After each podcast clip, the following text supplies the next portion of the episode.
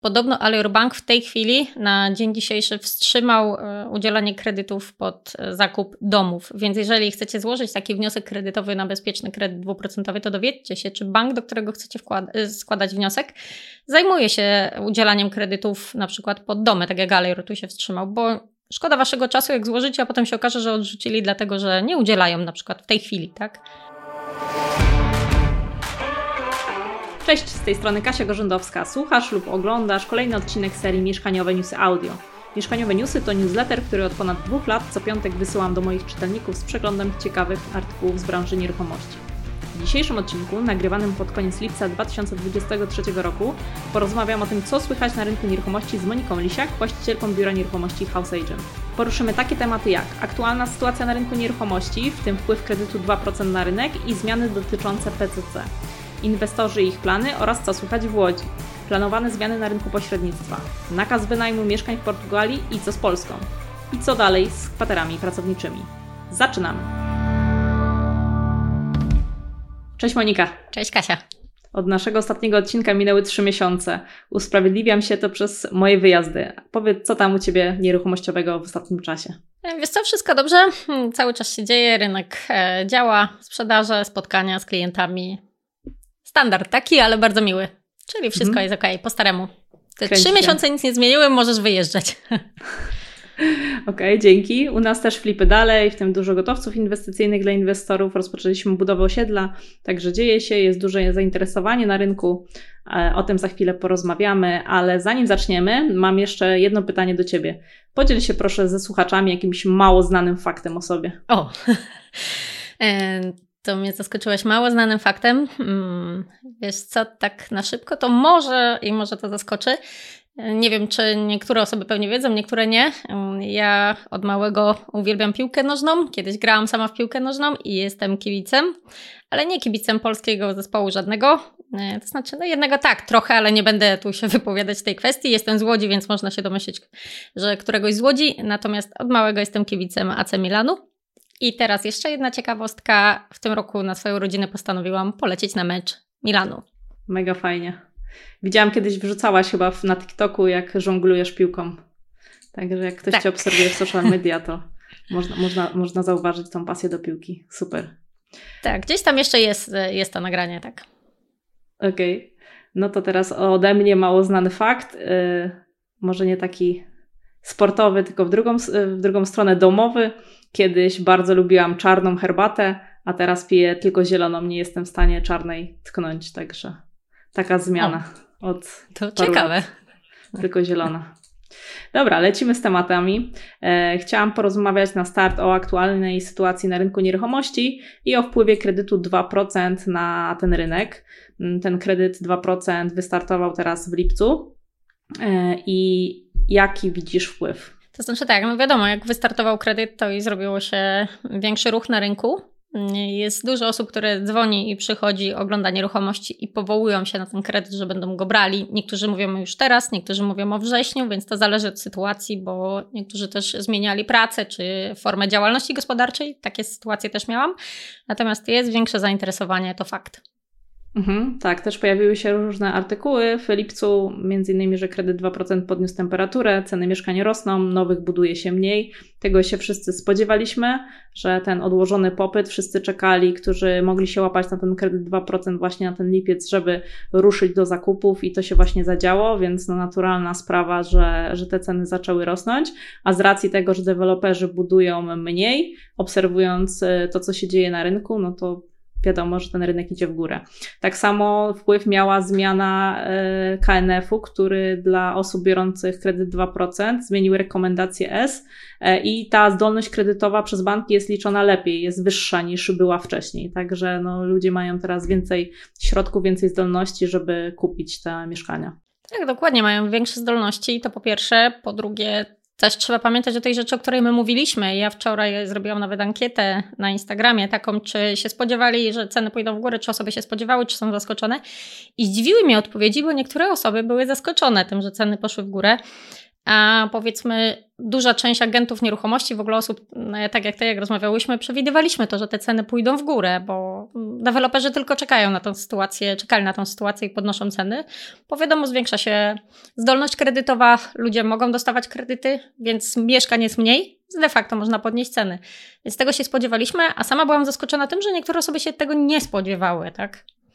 Mhm, tak, no to taka gospodarcza zasada popytu-podaży ekonomiczna, więc no tutaj zdziwienie, że, że inni mogli myśleć inaczej. Tutaj mam jeszcze z Twittera y, informację o tym kredycie dwa procent od Tomka Narkuna, że przez trzy tygodnie od startu programu wpłynęło jedenaście i pół tysiąca wniosków w kredycie dwa procent i jest właśnie ogólna kumulacja odłożonego popytu na rynku, to znaczy ludzie nabrali pewności, że stopy nie wzrosną i gorzej nie będzie, wynagrodzenia trochę nadrobiły, doszedł kredyt dwa procent, no i właśnie dzieje się na rynku to, co się dzieje. I tutaj na Twitterze też Ronald Szczepankiewicz dwa dni temu wrzucił podsumowanie z dwudziestego czwartego lipca. Jesteśmy po trzech tygodniach od wystartowania programu. Oto garść sprawdzonych informacji. Na minus kompletny brak feedbacku ze strony banków, co się dzieje ze złożonymi wnioskami. Dochodzą nowe fale wniosków kredytowych, więc to też się można było spodziewać w bankach zaskoczenie. A na plus, że są już pierwsze decyzje kredytowe i z tego co wiemy, to właśnie jest kilka banków, w których można brać kredyt. Wspominałaś, Monika, u siebie na TikToku, że jest takich siedem banków, tak, które przystąpiły tak, tak, do, tak. do tego programu. Tutaj Ronald wspomina o trzech, do których najczęściej składają wnioski, także można tutaj Ronalda na Twitterze albo Tomka Narkuna śledzić, żeby zobaczyć, co tutaj się dzieje na rynku. Tak, może jeszcze tutaj dodam taką rzecz, którą też powiedział mi doradca kredytowy, ale warto to sprawdzić, bo nie wiem, czy to jest prawda, czy nie, bo tak jak mówię, no, nie zajmuję się kredytami. Natomiast podobno Alior Bank w tej chwili na dzień dzisiejszy wstrzymał udzielanie kredytów pod zakup domów. Więc jeżeli chcecie złożyć taki wniosek kredytowy na bezpieczny kredyt dwa procent, to dowiedzcie się, czy bank, do którego chcecie wkład- składać wniosek, zajmuje się udzielaniem kredytów na przykład pod domy, tak jak Alior tu się wstrzymał, bo szkoda waszego czasu, jak złożycie, a potem się okaże, że odrzucili dlatego, że nie udzielają na przykład w tej chwili, tak? Mhm. Co taka tak, podpowiedź? Tak. Trzeba patrzeć, co się dzieje. Tutaj Ronald pisał dwa dni temu, że w P K O jest, P K O jest zatkane S A w tej chwili, więc też jest trudno składać wnioski, także jak tak, ktoś tego planuje, można było taki, się spodziewać. Jak ktoś planuje kredyt dwa procent, no to fajnie się skonsultować z jakimś doradcą kredytowym, który wie, co i gdzie złożyć, jakie dokumenty, bo, bo jest tego sporo. Dokładnie. Jeszcze weźmy pod uwagę jedną rzecz. Jeszcze są urlopy. Są wakacje, są urlopy. Nie to, że się banki zblokowały, to urzędy się poblokują, więc warto na to zwrócić uwagę i czasem lepiej złożyć do innego banku, w którym jest mniej yy, i porównać oczywiście te warunki, które się dostanie. Natomiast można złożyć, gdzie jakieś niewielkie będą różnice, to złożyć do tego, w którym jest mniejszy zator, w cudzysłowie powiedzmy, tak? Mhm. Tak, tutaj teraz kolejny artykuł, co czeka mieszkaniówkę w drugim półroczu dwa tysiące dwudziestego trzeciego roku.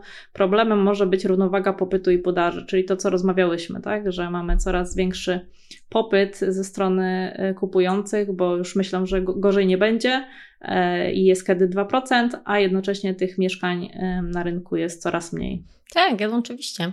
No tak naprawdę zobaczymy, co się będzie działo, tak. Tutaj jest taki fajny wykres, który też pokazuje na Otodomie mieszkania na sprzedaż, które są dostępne. No i w tej chwili widzimy trend spadkowy, że jest coraz mniej tych mieszkań na sprzedaż. Na O L X-ie generalnie jest mniej mieszkań na sprzedaż. Tutaj jest taka linia. I tak to wygląda. Można też sobie podejrzeć mieszkania na wynajem, ale no, mówimy przede wszystkim o sprzedaży, także tutaj trend spadkowy jest widoczny. Tak, jest trend spadkowy, jest tych mieszkań mniej de facto. Klienci też, mam ostatnio takie sytuacje, że są zdziwieni, że ceny idą w górę albo że ceny trzymają się cały czas, przecież powinny spadać. Jakieś takie dziwne są sytuacje na rynku. Tym bardziej, jeżeli jest popyt duży, a podaż mała, no to te ceny nie będą spadały w dół, tak? Tak jak mówisz, to jest ekonomia, no nie ma takiej możliwości, tak? Mhm. A powiedz mi, Monika, kto kupuje teraz mieszkania? Czy to tylko Polacy, czy też yy, zdarzają się obcokrajowcy? Nie, i Polacy, i obcokrajowcy, i to nie tylko, czy osoby z Ukrainy, z Białorusi, z różnych krajów pytają się też, i z Niemiec. Tak naprawdę rozrobił się ten ruch na rynku nie tylko samych Polaków. Mhm. I to tutaj też taki artykuł jest, który podsumowuje, że coraz więcej obcokrajowców kupuje mieszkania w Polsce i wcale nie chodzi o zagraniczne fundusze inwestycyjne. I w dwa tysiące dwudziestym drugim roku no, jest znaczący wzrost zakupu przez obcokrajowców, no i możemy się tylko spodziewać, że w dwa tysiące dwudziestym trzecim będzie podobnie, szczególnie po tym, co obserwujemy, że jest spore zainteresowanie zakupem przez właśnie osoby z, zza wschodniej granicy przede wszystkim. Tak, tylko jeszcze jedna rzecz tutaj trzeba pamiętać, że jeżeli kupuje obcokrajowiec, kupuje mieszkanie, to nie musi mieć zgody. Natomiast jeżeli kupuje dom bądź działkę, to musi mieć zgodę ministra finansów, więc to trzeba wziąć pod uwagę. To będzie trwało. Ja teraz sprzedaję dom, kupują dom ode mnie osoby z Białorusi i to trwa i trwa, czekamy na zgodę, więc trzeba wziąć to pod uwagę. Przy mieszkaniach nie, można kupować, ale przy gruntach i przy domach musi być zgoda, jeżeli to są osoby z zagranicy. Mhm, czyli info dla naszych tutaj słuchaczy, że jeżeli będziecie sprzedawać osoby, osobie z zagranicy taką nieruchomość, która nie jest mieszkaniem, trzeba pamiętać o tym, że ten proces może się wydłużyć. Tak, dokładnie. Trzeba to wziąć pod uwagę, zrobić umowę przedwstępną, najlepiej u notariusza, ale z dłuższym terminem, dłuższym terminem obowiązywania. Mhm, tak jest. No i jeszcze Monika news z przed chyba dwóch dni. Prezydent podpisał i co będzie? Co będzie albo czego nie będzie? Nie będzie podatku P C C dla osób, które kupują swoje pierwsze mieszkanie. Mhm, na rynku wtórnym, bo było dwa procent, na rynku wtórnym. A jeżeli, mhm. jeżeli ktoś kupuje na rynku wtórnym pierwsze mieszkanie, to będzie, będzie, nie będzie płacił, czyli przy średniej cenie mieszkania czterysta do pięćset tysięcy, no to te osiemdziesiąt tysięcy zostanie w kieszeni u takiego kupującego.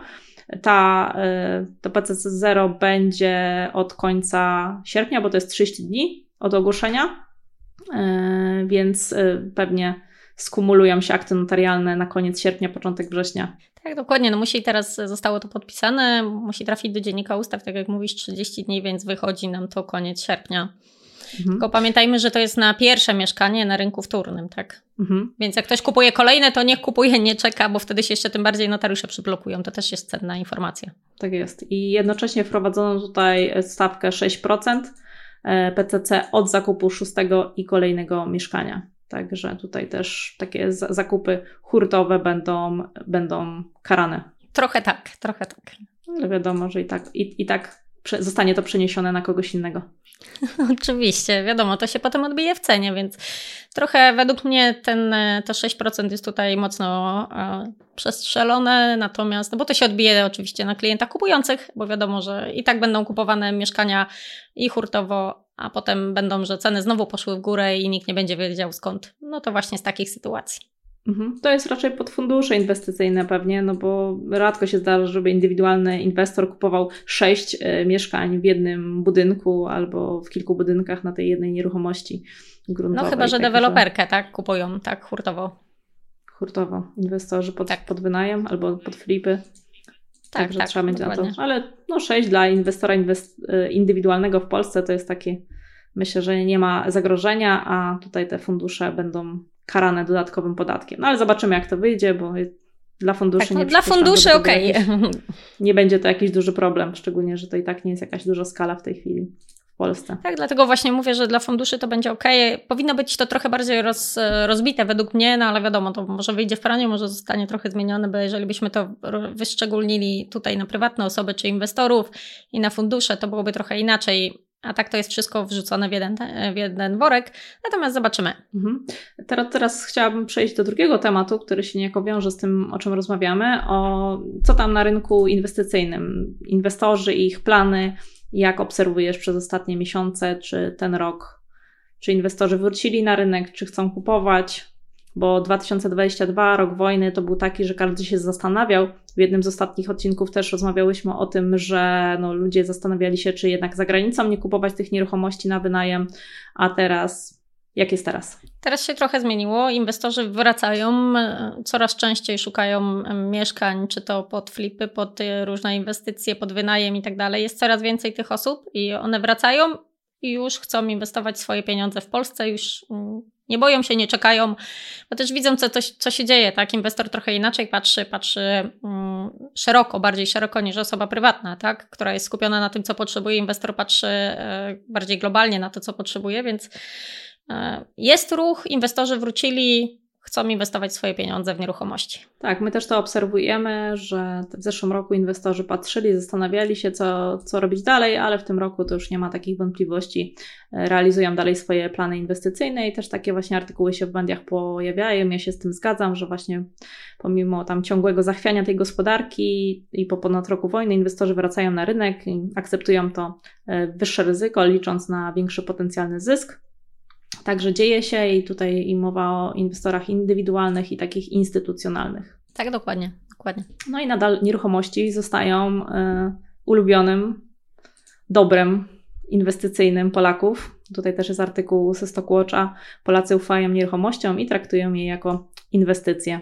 Także tutaj mamy dane sprzed dwóch lat, w jakim wieku są inwestorzy na rynku nieruchomości. Najczęściej to są osoby w wieku czterdzieści jeden do pięćdziesięciu lat, ale duża grupa już w tej chwili to też są osoby trzydzieści jeden do czterdziestu lat. I ja też tak obserwuję wśród naszych inwestorów, że właśnie to jest taki mniej więcej zakres. Chociaż powiem Ci, Monika, że coraz większa, większy jest udział tej grupy do trzydziestu lat. Jest dużo młodych osób, szczególnie z branży I T, które mają dużo środków, które właśnie chcą ulokować w nieruchomościach i też na grupa inwestorów młodszych, niż mniej, mających mniej niż trzydzieści lat, mocno nam się tutaj powiększa. Tak, ona się powiększa, bo jej świadomość jest inna. Pomyślmy, jak my miałyśmy, nie wiem, poniżej trzydziestu lat, czy jeszcze mniej, o czym myślałyśmy, jaką miałyśmy świadomość. Też nie było takiego internetu, nie było takiej świadomości. Teraz jest zupełnie inaczej i super, że te osoby chcą inwestować i super, że chcą w nieruchomości, bo ja zawsze powtarzam, że nieruchomości to jest jedno z dóbr, które naprawdę, jeżeli mamy, nie wiem, mieszkanie na wynajem, na wynajem czy, czy działkę, czy cokolwiek, to to może stać. To nawet jeżeli straci na wartości, to za dwa trzy lata się odbije i na tym zyskamy. Naprawdę, żeby stracić na nieruchomości, to, to już naprawdę w tej chwili to już nie wiem, co trzeba by było zrobić. Musiałby być jakiś gigantyczny krach. Oczywiście, zawsze on może być, ale ten krach potem zawsze są dołki i górki, tak? Więc zawsze się po tym krachu przyjdzie. Szczególnie, że patrzymy na to wszystko długoterminowo, tak? No bo jeżeli Dokładnie. Ktoś patrzy na nieruchomości w perspektywie, perspektywie dwóch, pięciu lat, no to faktycznie no to można stracić im to dużo. Ale jeśli mówimy o perspektywie dwudziesto-trzydziestoletniej, to naprawdę, tak jak mówisz, trzeba się mocno postarać, żeby to tak, była nietrafiona inwestycja. Dokładnie. Podchodząc do tego z głową, wiedząc, czego się chce, analiz- analizując rynek, analizując tą nieruchomość, to jest to fajna opcja. Chciałam Ci jeszcze jedną rzecz fajną pokazać. Obie jesteśmy z Łodzi. Łódź jest e, mocno niedocenianym miastem, uważam, cały czas, chociaż coraz więcej no, jest, inwestorów jest. je zauważa. E, z, racji, to jest, e, z racji, że Łódź obchodzi w tym roku sześćset lat, i w najbliższy weekend też są różne eventy i, i, i fajne rzeczy się dzieją. Łódź chyba zadbała mocniej o P R i w internecie widzę, że coraz więcej się pojawia fajnych artykułów, dlaczego Łódź jest dobrym miastem do życia. Tu jest taki film na YouTubie. Czy Łódź ma szansę na bycie fajnym miastem do życia? Analiza miasta oraz inwestycji budowlanych. To jest profil na YouTubie Urban Skylines. Zalinkuję do tego w notatkach do tego odcinka, także będziecie mogli sobie obejrzeć. I nie wiem, czy miałaś okazję już to widzieć, Monika? Nie, akurat tego nie widziałam, natomiast widziałam inne filmiki i tak jak mówisz, mam wrażenie, że bardzo zainwestowali w reklamę i super, szczególnie przy tych urodzinach sześćsetlecia. sześćsetlecia, tak, to super, że zainwestowali. Tego filmiku nie widziałam, ale na pewno obejrzę.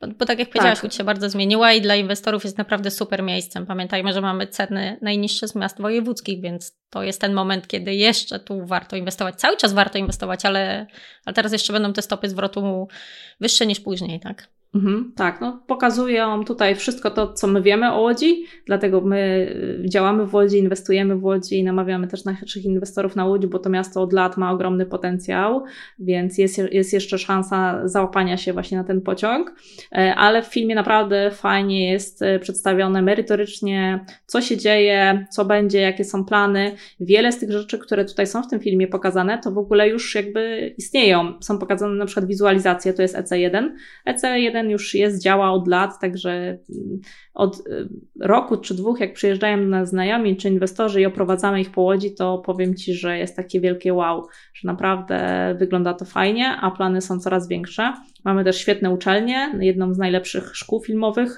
w Europie, jedną z lepszych szkół technicznych, czyli Politechnikę Łódzką, również jest dobry Uniwersytet Medyczny, mamy Uniwersytet Łódzki, także naprawdę się dzieje i Łódź tutaj od lat dba o to, żeby, żeby było coraz fajniej. Także polecam ten filmik, taka reklama Łodzi.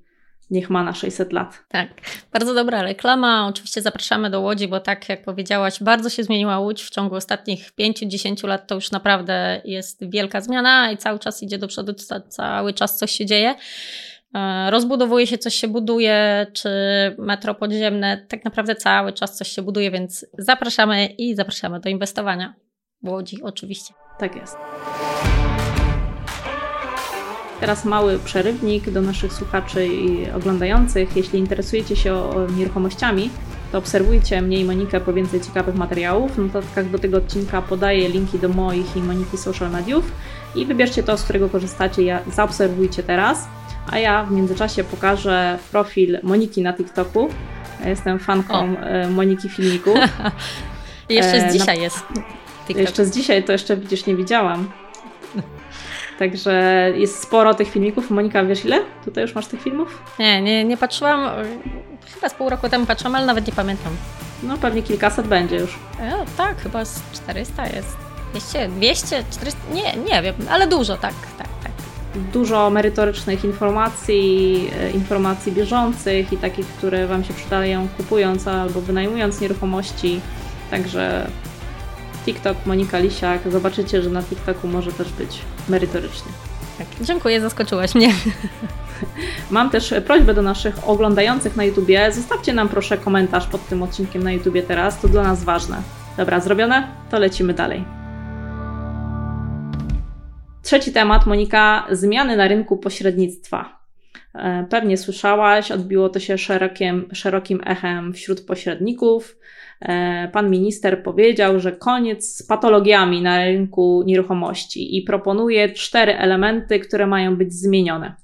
I ma to być po pierwsze doprecyzowanie przepisów o treści umowy zawieranej z pośrednikiem, czyli będą chcieli narzucać, co ma być w tej treści umów. Nie wiem w jakim zakresie, ale takie, taka się pojawiła informacja. Po drugie ma być zakaz uzależnienia prezentacji od wcześniejszego podpisania umowy z pośrednikiem, czyli nie będzie można zmuszać klienta, żeby coś podpisał, tylko trzeba będzie prezentować tę nieruchomość. Ma być zakaz publikacji ogłoszeń przed podpisaniem umowy.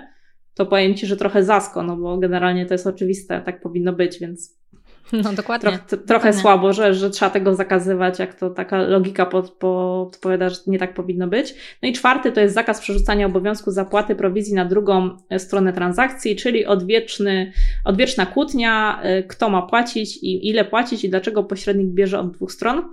Trochę o tym już rozmawiałyśmy w naszym odcinku odnośnie pośrednictwa, także jeżeli ktoś chce posłuchać naszych dyskusji na temat właśnie prowizji z jednej czy z dwóch stron, to zapraszam do odcinka, zalinkuję w notatkach.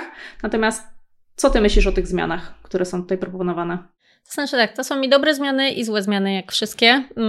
Brakuje mi tam niektórych ważniejszych zmian. Ja bym bardziej zajęła się rynkiem nieruchomości pod kątem pośredników, bo to jakoś bym, może nie to, że licencje, bo to nie jest wyznacznikiem tego, czy ktoś ma licencję, jest dobrym pośrednikiem, czy nie, natomiast kwestia tego, co mówią pośrednicy, jak mówią, tu bym się na tym skupiła, jaką mają wiedzę, bo to, że ktoś się nazywa pośrednikiem, nie znaczy, że tak naprawdę cokolwiek wie, bo to widzę też w internecie. Na szczęście się to zmienia, idzie w dobrą stronę i wbrew pozorom te sytuacje, które są na rynku, czy z kredytami, czy z wojną, pokazały, że ten rynek się zmienia na plus. Natomiast jeżeli chodzi o zapisy w umowach, to też jest dla mnie trochę niezrozumiałe, bo nie wiem, co oni tam chcą w tych umowach. Umowy, tak naprawdę każdą umowę powinna być sprawdzona przez prawnika i napisana przez prawnika.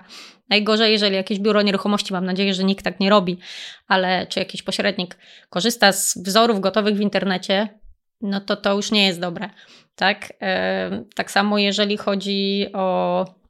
o podpisywanie umów, jeżeli chcemy prezentować nieruchomość komuś i ktoś musi, niestety to słyszę od klientów, jak przychodzą, że muszą podpisać umowę, żeby obejrzeć nieruchomość. No nie, no absolutnie nie. Jeżeli ktoś przychodzi do mnie obejrzeć moją nieruchomość, którą ja sprzedaję, to jedyną rzecz, jaką podpisuję, to jest karta odbioru adresu, w której jest napisane, że tego i tego dnia ogląda to mi tam nieruchomość, bo ja za nią odpowiadam i ja muszę wiedzieć kto, tak samo trzeba mi pokazać dowód osobisty i tylko to podpisuję i oczywiście RODO, no ale to wiadomo, nie ma żadnych umów, nie ma nic, dopóki się ktoś nie zdecyduje na zakup tej nieruchomości, nie podpisujemy żadnej umowy i uważam, że tak powinno być, a już tym bardziej, jeżeli słyszę, że ktoś podpisuje na masce samochodu, w klatce schodowej jest od tego uzależniony, albo podpisze pan, albo czy tam pani, i nie obejrzy, albo podpisze i obejrzy, no to absolutnie nie. No, tak jak mówię, no, pokazanie dowodu osobistego i wpisanie, podpisanie się, że się w tym i w tym dniu było, to jest zupełnie coś innego, bo tak jak mówię, no ja odpowiadam, nie daj Boże odpukać, coś by się wydarzyło, to wiemy, co ktoś był w tym,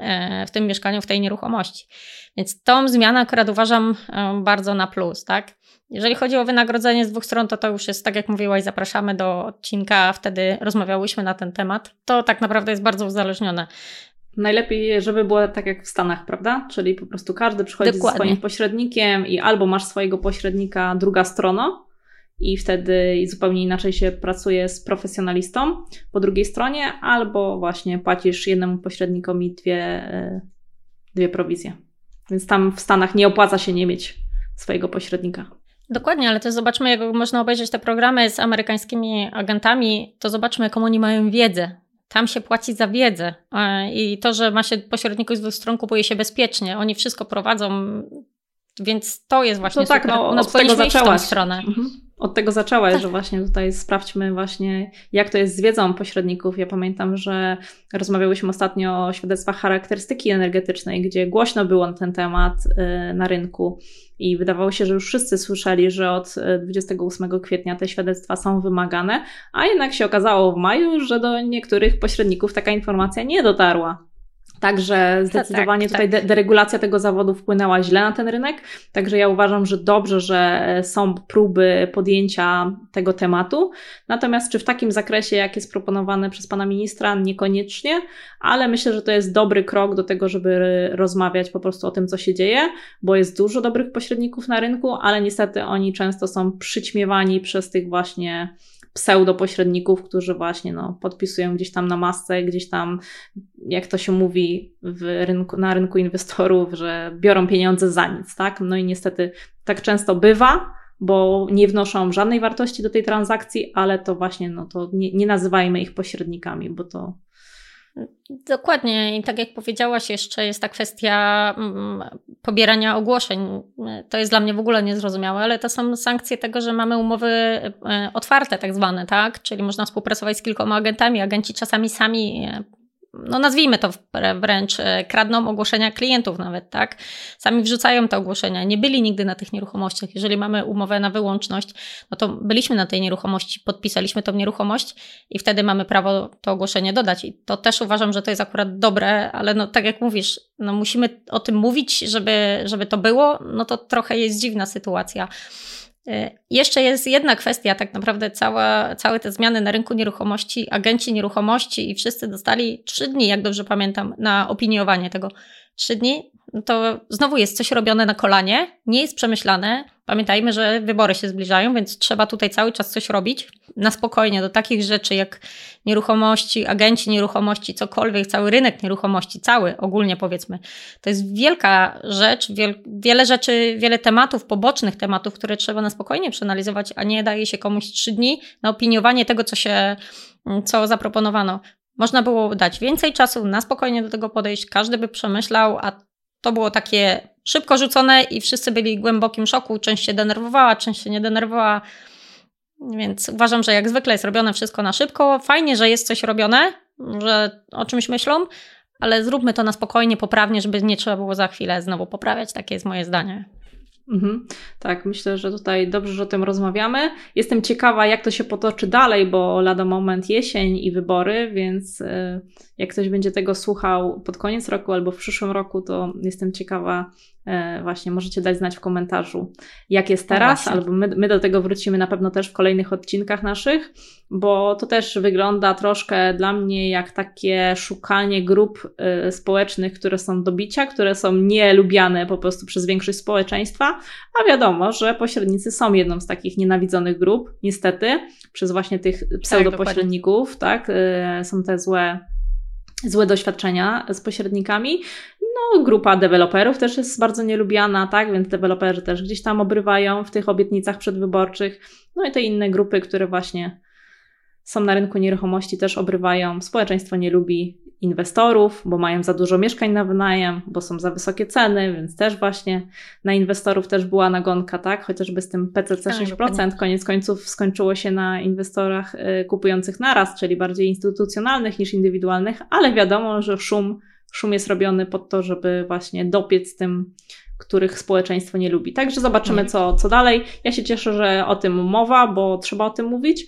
Ja też widzę, że no troszkę pandemia tutaj przetrzebiła ten rynek pośrednictwa. Ci słabi pośrednicy, najsłabsi, no to jednak zniknęli z tego rynku, przekwalifikowali się pewnie na coś innego. Ci dobrzy pośrednicy to sobie dziel, radzili, nieważne co się działo w momencie, kiedy była pandemia, w momencie, kiedy była wojna, no ale nadal jest dużo do zrobienia na tym rynku, także dokładnie, do dzieła. Dokładnie, tak jak mówisz. Tak, do dzieła. Ale na spokojnie jest do dzieła. Z przemyśleniami. Tak, tak jest.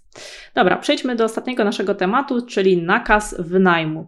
Nie wiem, czy słyszałaś, ale w Portugalii jest rewolucja i zastanawiamy się, czy to też, też nas czeka. Nowe przepisy zobowiązują posiadaczy pustych nieruchomości do wynajmu. Pojawił się taki artykuł niedawno, już go wrzucam, i jest tutaj napisane, że jeżeli będziesz mieć Pusty, pusty dom, puste mieszkanie przez okres dwóch lat, to będzie nakaz udostępnienia je gminie, aby ta znalazła lokatorów. I na zgłoszenie takiego pustostanu będzie dziewięćdziesiąt dni. No i teraz pytanie ode mnie, Monika. Co ty myślisz? Jak myślisz, kto, kto za to będzie płacił? I czy to dobry pomysł na rozwiązanie problemu mieszkaniowego? To znaczy tak, nie słyszałam o tym, natomiast yy, właśnie się teraz na szybko zastanawiam, czy to jest dobry pomysł, czy nie jest dobry pomysł. Tak naprawdę yy, jedno, co mi przychodzi tak na szybko do głowy, to pytanie, kto będzie przygotowywał te nieruchomości, yy, bo jeżeli będzie stał ten pustostan, no to trzeba będzie go odświeżyć, trzeba będzie wszystko przygotować, yy, kto będzie za to wszystko płacił. Kto po tym, jak się skończy ten najem i e, będzie znowu odświeżał i tak dalej, no tak na szybko dużo jest pytań. Czy to jest dobre? Z jednej strony dobre, bo będą wpływały podatki, tak? Z drugiej strony pytanie, nie wiem jak to jest w Portugalii, czy, e, czy tam podatki za takie pustostany są płacone? Czy znowu nie pojawią się, nie wiem jak to się nazywa w Portugalii, bo w Hiszpanii mamy tych okupas, co zajmują nieruchomości, więc może to by... Może Portugalia chce się pozbyć takich hiszpańskich okupas, jeżeli oczywiście są, albo nie dopuścić do tego, żeby się pojawiło przy tym, co wiemy, co się dzieje w Hiszpanii. No dużo jest pytanie. Z jednej strony fajny pomysł, a z drugiej dający do myślenia, tak? Z tego co wiem, to Portugalia ma też kryzys mieszkaniowy, brakuje mieszkań na wynajem, te, które są, są bardzo drogie i były też nawet niedawno takie protesty młodych ludzi, którzy właśnie, których nie stać nawet na wynajem w tym momencie, także myślę, że chcą, żeby ten ponad milion podobno pustych domów, mieszkań został wrzucony na rynek właśnie dlatego, żeby jednak te czynsze trochę się wyrównały, żeby młodzi ludzie mieli szansę e, chociaż wynajmować, tak? Tutaj nawet nie mówimy o zakupie, bo większość ludzi no, na zachodzie nie stać na zakup y, swojej nieruchomości. To się powoli będzie też działo w Polsce, tego się możemy spodziewać w najbliższych latach, zresztą to już widzimy, że te ceny mocno rosną. Nadal młodzi ludzie są, y, mają szansę kupić nieruchomość, ale myślę, że to już taki ostatni dzwonek na to. Dokładnie, natomiast jeszcze tutaj na podstawie tej Portugalii, no i potem ewentualnie innych krajów, które będą chciały tak działać, to pytanie, jeżeli to są pustostany, czy to są pustostany, bo, bo nie ma tam właścicieli, dlaczego to są te pustostany? Jeżeli ktoś jest jednak właścicielem, a nie mieszka tam, nie interesuje się tą nieruchomością, to czy gmina będzie płaciła jemu? Czy wynajmujący będzie płacił gminie, a gmina właścicielowi? Tak naprawdę, no dużo tu jest pytań, kto, kto będzie brał za to pieniądze, tak?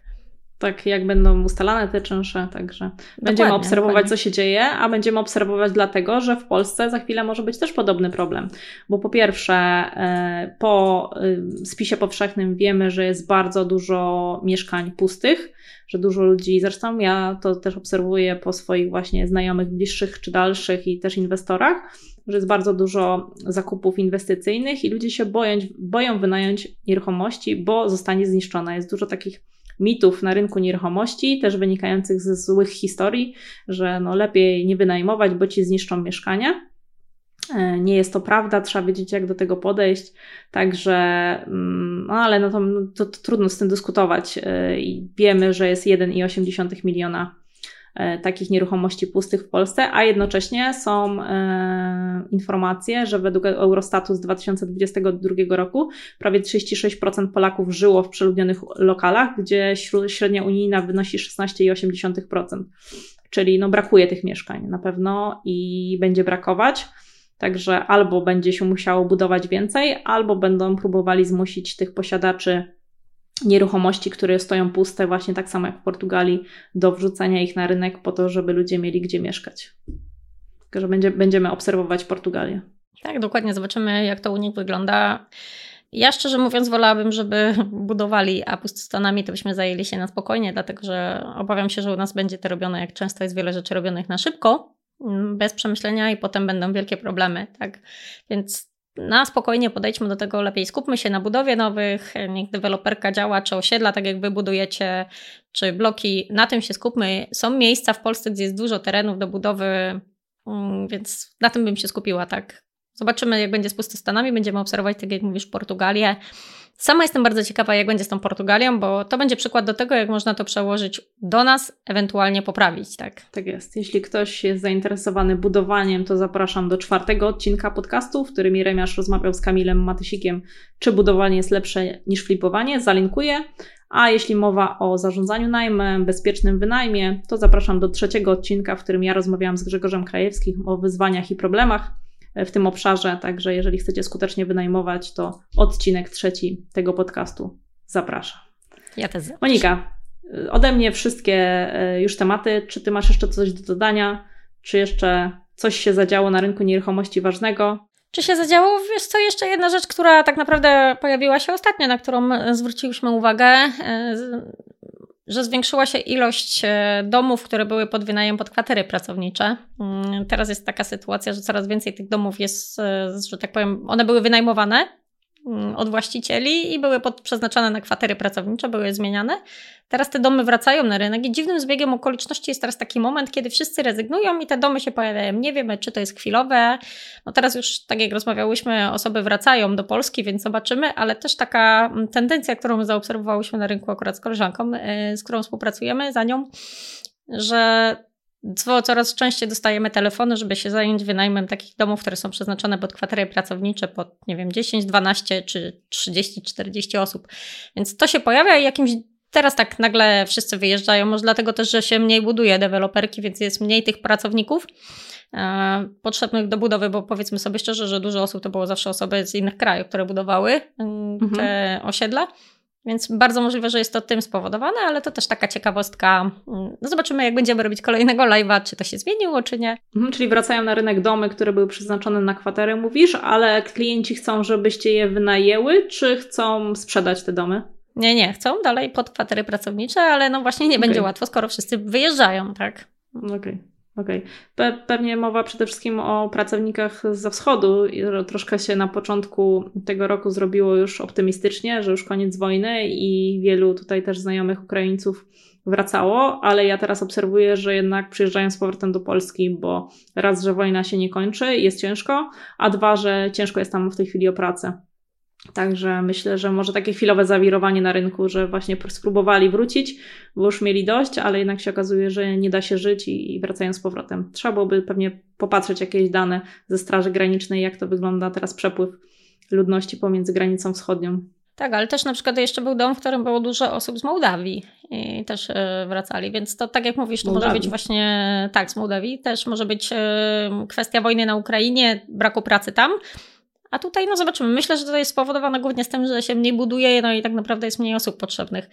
No zobaczymy, jaka będzie, yy, jaka będzie sytuacja, jak będziemy rozmawiać kolejnym razem, natomiast no, to jako ciekawostkę chciałam wam powiedzieć, że po prostu się taka sytuacja wydarzyła, że coraz więcej tych mieszkań pod kwatery pracownicze, domów w sumie wraca, tak.